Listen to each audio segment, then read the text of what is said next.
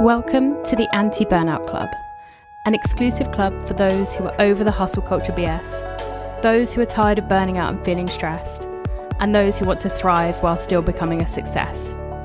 I'm Beck Spiller, an accidental poet, an anxious entrepreneur, and your host. Welcome to the club.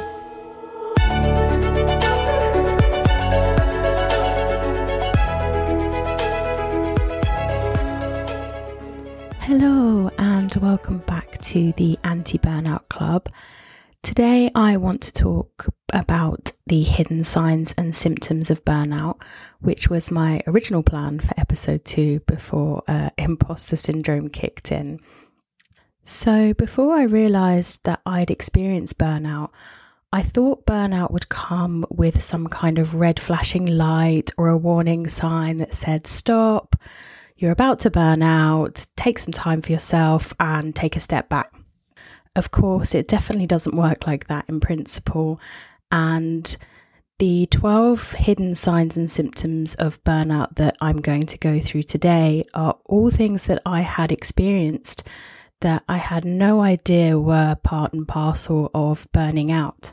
Some of the signs I thought were just part of who I was. Um, some of them I thought were part of a different problem or a physical illness. And it was only really in hindsight when I looked back that I realized I was experiencing all of these signs and not realizing that this was part of a much bigger problem that was burnout. Now, there are plenty of signs and symptoms of burnout, and as usual with my podcasts, I will have a blog post on my site, beckspiller.com. Uh, if you go to the Anti Burnout Club, you'll see all of the blogs there. And I'll include lots of research and other information about burnout and the signs and symptoms that you might experience. However, the 12 that I'm going to cover today are all ones that I have experience with obviously, I'm not a medical professional. Um, these are just things that I have been through myself and that I have researched are generally signs that you are experiencing burnout or that burnout is on the way. Um, and burnout really is is a form of chronic stress. So if you do speak to a medical professional, they may call it stress um, or chronic stress. So that's important to bear in mind. You might recognize some of these signs and symptoms in yourself, and it might be a good idea to have a note taking app open on your phone or to grab a pen and paper so that you can write them down, or even just mentally make a note of them. The first step really is to recognize these signs and symptoms in yourself and kind of get a good feel of what's going on in your mind um, and even in your body and in the next episode, we'll then go through some ways that we can stop burnout in its tracks before it becomes too much of a problem or it becomes something that just takes over our lives completely. So, the first one I want to talk about is something called dropping the ball. I realized that I started to make silly mistakes, I was forgetting things, I was losing my concentration which isn't really like me at all. Um, I used to be quite a focused person, and I found that all these silly little mistakes I was making and and you know forgetting appointments, this wasn't really who I was. I thought that perhaps as my 30s were creeping up, it was just my age. um, but dropping the ball is a symptom of, of burnout that it just passes us by. We don't think that this is part of a bigger problem. And excessive stress can make us lose our concentration and, and become quite forgetful. We feel like we've already got so much on our plates when it comes to our working lives or our home lives that things just get left by the wayside and we drop the ball. We can also just generally feel overwhelmed with how much we have to do and how much we have to remember. And our brains only have so much space, you know, and if it's if it's full of stress and anxious thoughts, then it can be quite easy for us to forget things or to make silly mistakes that we perhaps wouldn't have made before. So, following on from this is number two, which is feelings of guilt. Um, this follows on quite naturally from the first because when you start making silly mistakes or you forget things, it brings with it a sense of guilt. I remember when I was missing appointments or forgetting things, I felt like I was constantly letting people down. I wasn't getting enough work done. I just felt like a failure, like a, like I was failing as a human being. And this guilt would eat me up and it became part of just my core beliefs, which is something that we spoke about in, in episode two with imposter syndrome. But I started to believe my own inner monologue that was telling me I'm doing everything wrong. I'm dropping the ball. I'm making mistakes that I would never make before. And I'm just not good enough. Moving on to um, the hidden sign number three. Now, anyone who has spent time with me during my burnout, and especially my husband, will know this one oh too well. Um, it's being snappy. so, this was definitely a noticeable symptom for me, and it might be something that you have recognized in yourself as well. What happens is when we're feeling frustrated with ourselves or we're feeling guilty with ourselves, we can then project that onto the people around us. And my frustration with myself was definitely seeping out into my relationships with other people. I was feeling snappy, I had a short fuse. I kind of felt like the world was out to get me, and I was just snapping back at it. Anger, frustration, and impatience with others is definitely a big warning sign that you might be burning out that you might be experiencing too much stress in other avenues of your life, and that can project easily onto other people. However, it's not just being impatient with others. Um, number four is being impatient with yourself. So during my burnout, I was really, really restless. I always needed to be doing something, I couldn't sit still. And that whole hustle culture vibe, I just was sucked in. I, I, it drew me in. And I thought, well, if I sit still or if I relax or take some time for myself, then that time was wasted time. If I wasn't working hard, then those feelings of guilt would set in. And I was just really, really impatient with myself. I was questioning, you know, why haven't you done that? Why haven't you had the most productive day ever? Why have you sat and watched some trash TV on Netflix when you could have been working, you could have been making your first million. And that was a big thing for me. That was part, I thought was part of who I was, and that I was just this go getter that wouldn't stop. But the problem with that was that I was just burning out and I was making myself ill. And I'm still a go getter now. I still want to succeed, but I've learned that I don't need to burn out or experience chronic stress to be able to do that.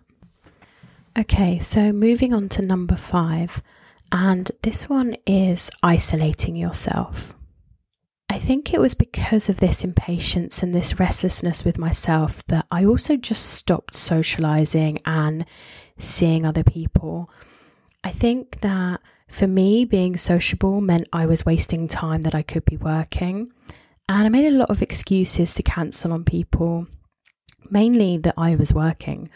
You know, even though I'd started at seven o'clock in the morning and, and people wanted to meet at seven o'clock in the evening, my excuse was that I still had too much work to do. And I thought maybe that that made me seem successful, that, you know, well, I'm so busy because I'm spending 12 hours in the office. But actually, it was just part of me burning out. I buried myself in this work hole and socializing for me was just a big distraction that I didn't need, uh, or it was part of procrastination when I could be working and, and trying to achieve my goals. I think that perhaps the isolation may also come from not wanting your friends to point out that you're working yourself too hard or that you look tired and ill. Uh, nobody wants to be told that they look tired and and so I think that maybe isolating myself was a way of avoiding any questions about the stress that I was putting myself under. And that kind of leads on to number six as well, which is not looking after yourself properly.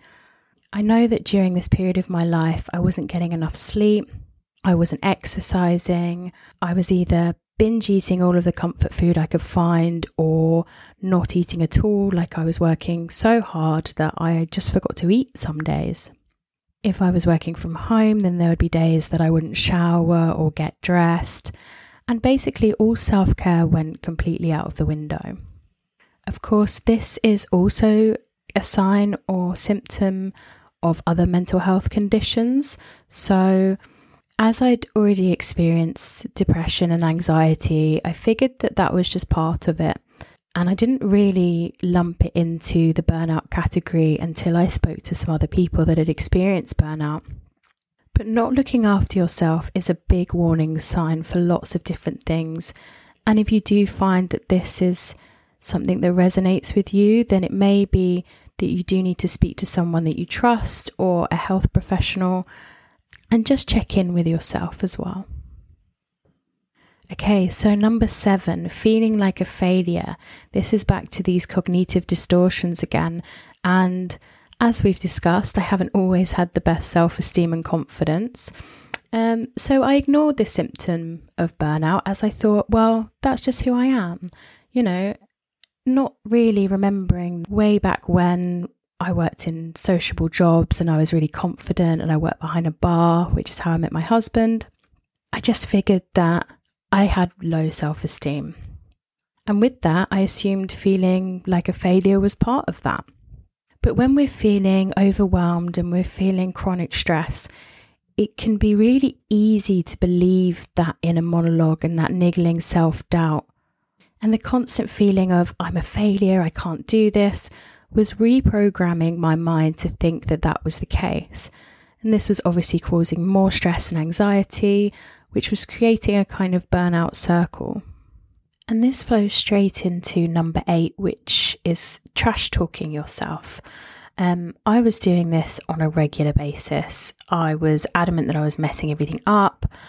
I wasn't good enough to be running a business or managing a team. I genuinely thought that everybody hated me, that I wasn't worthy of any praise, and I wasn't worthy of any of the successes that I'd had in the past. And how we talk to ourselves really matters. I was talking to myself worse than I would any enemy. But my solution to this was just to work harder to try and shut the voice down in my head. And this was bringing on more burnout symptoms.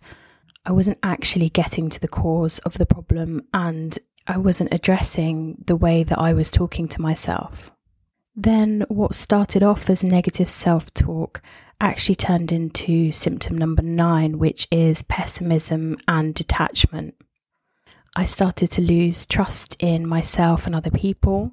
I felt as though something bad was always going to happen. I was very much a glass half empty kind of person and a catastrophizer, which again is something I spoke about in the last episode.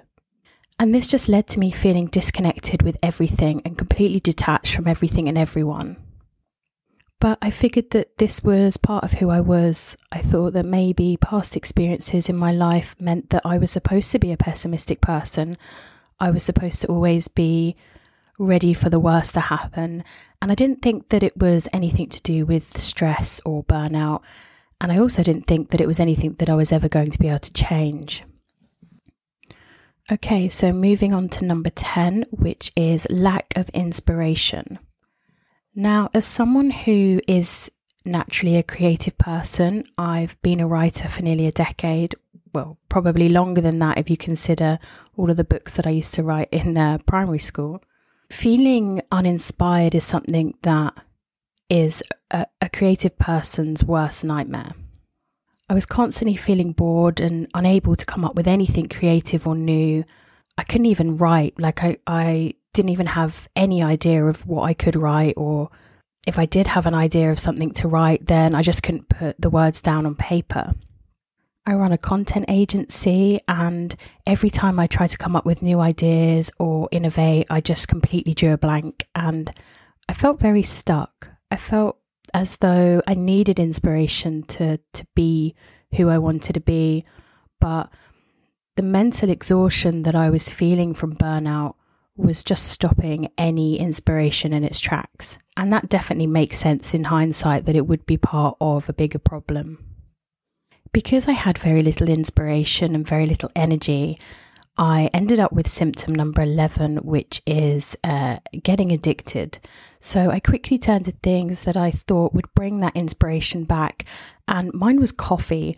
My caffeine intake shot through the roof during burnout. Um, I used it to try and bring back that creativity and energy. So I'd get up first thing in the morning, I'd have a cup of coffee. Within an hour, I was on my second cup of coffee. I'd go to the office and I'd have another two cups of coffee before lunch, and then I needed at least another two in the afternoon. And addiction is actually something that I learned can come from being burnt out. Some people who are burning out get addicted to comfort eating or food. Some get addicted, like me, to coffee or sugar. Other more serious addictions could include alcohol or drugs. But it could also just be something like binge watching Netflix. That numb feeling that you might get or the detachment that comes with burnout, we look for a way to to fill that void really and this could be with something like just binge watching TV shows to try and shut out any of the negative self-talk. But if we're doing this on the regular and if we're becoming addicted, then it could be part of a bigger issue. And finally, number 12. This was one of the biggest telltale signs for me, and it's when I realized that there was a bigger problem, and that is physical illnesses. Now, in pretty much every article about burnout that I read, every TED talk that I've watched, every podcast that I've listened to with people talking about their own burnout experiences, it seems as though physical illnesses are something that are a big part of burnout. For me, it felt like I was getting a cold every other week. I always felt run down and needed to take time off work to try and get better. But the problem was was that I was feeling guilty that I needed to take time off work. So I wouldn't give myself time to recover. I would take maybe a few hours off. I mean, there's been times where I've been in hospital and I've had my laptop on me and I wouldn't give myself enough time to heal. So all that happened was I threw myself back into the working world straight away. I was working 12 hour days and I was getting ill again. And it was just a constant cycle of becoming unwell, taking a few hours off work, feeling guilty, not giving myself that time to get better, and just going round and round and round in circles. And if this is something that you experience, especially on a regular basis, then it is definitely worth talking to a medical professional if you can and if you feel able to, because it was through that that I realized that I had high blood pressure and then again high cortisol levels, which is the stress hormone. And this was the red flashing light that I'd been looking for, I guess, that said to me, You are burning out if you don't stop now, you're going to end up in big trouble. But even if you notice just some of these signs and symptoms, if you've gone through this and think, oh, yeah, I can definitely see that in me, then it's worth just taking a step back and, and being mindful of these. So that's why I asked if you would grab a pen and paper or a note taking app at the beginning of this, because I wanted you to make a note of perhaps the ones you recognized in yourself. And then spend the next couple of days just being really mindful of these, noticing that you might be feeling stressed, noticing if you're trash talking yourself or if you're drinking too much coffee or if you're snapping at other people. And just keep a note of these over the next few days. It's really good to recognize and be mindful of these symptoms and in the next episode, what I want to do, once we've had time to reflect and notice them in ourselves, is go through some ways that we can try to stop burnout before it completely takes over. As we have gone through 12 signs and symptoms of burnout, I will have 12 ways that we can stop burnout in its tracks. But if you do see a lot of the signs and symptoms in your life, then, like I said, it might be worth talking to somebody you trust or to a health professional if you feel you are able to. My new Facebook group, um, the Anti Burnout Club, which is a private group, um, is also opening its doors on the 10th of August. It's a free group, it's just a community group, and I'll be letting everyone in on the 9th, on the night of the 9th of August. So, this could be a good place, a good um, safe space to come and talk about perhaps some of the signs and symptoms that you see in yourself, and maybe get some advice from others who have been through the same or a very similar situation to you. But in the meantime, if you'd like to just have a think, and like I said, be mindful of these these signs, don't get anxious or beat yourself up that you're feeling these. Just be mindful of them. Make a note of them and, and say, Yeah, I understand that I'm feeling like this. Because we can spend so much time in our own minds that we don't really pay attention to what's going on. And then once you've had the time to reflect, the next podcast episode will be up in a couple of days, or if you're not listening to this uh, at the day that it came out, then give yourself a couple of days before you listen to the next one. And we'll go through plenty of tips and tricks that will hopefully just stop that burnout before it takes over. So that's it from me today. I'm sorry if I've sounded a bit croaky. I've got a sore throat. Um, and I'm hoping, I'm hoping I'm not burning out. Um, no, I think that uh, it's just quite new for me to be speaking so much when I tend to avoid talking to people as much as possible. um, so I do apologise if I've sounded a bit croaky today. Please don't forget to subscribe, especially if you want to know when the next episode is going up, when we go through those ways to combat uh, burnout. So you can subscribe on Spotify, Apple Podcasts, I'm on Stitcher. I'm learning all of these new ones. Uh, Google has a podcast thing, so there's that. Or I've got a new newsletter on the site. So if you go to beckspiller.com, go to the Anti Burnout Club, and it should pop up after a few seconds. If you put your email address in there, I will send emails when there's new podcast episodes and blogs on the site. I hope you have a wonderful day or evening, depending on when you're listening, and I will talk to you again very soon. Take care.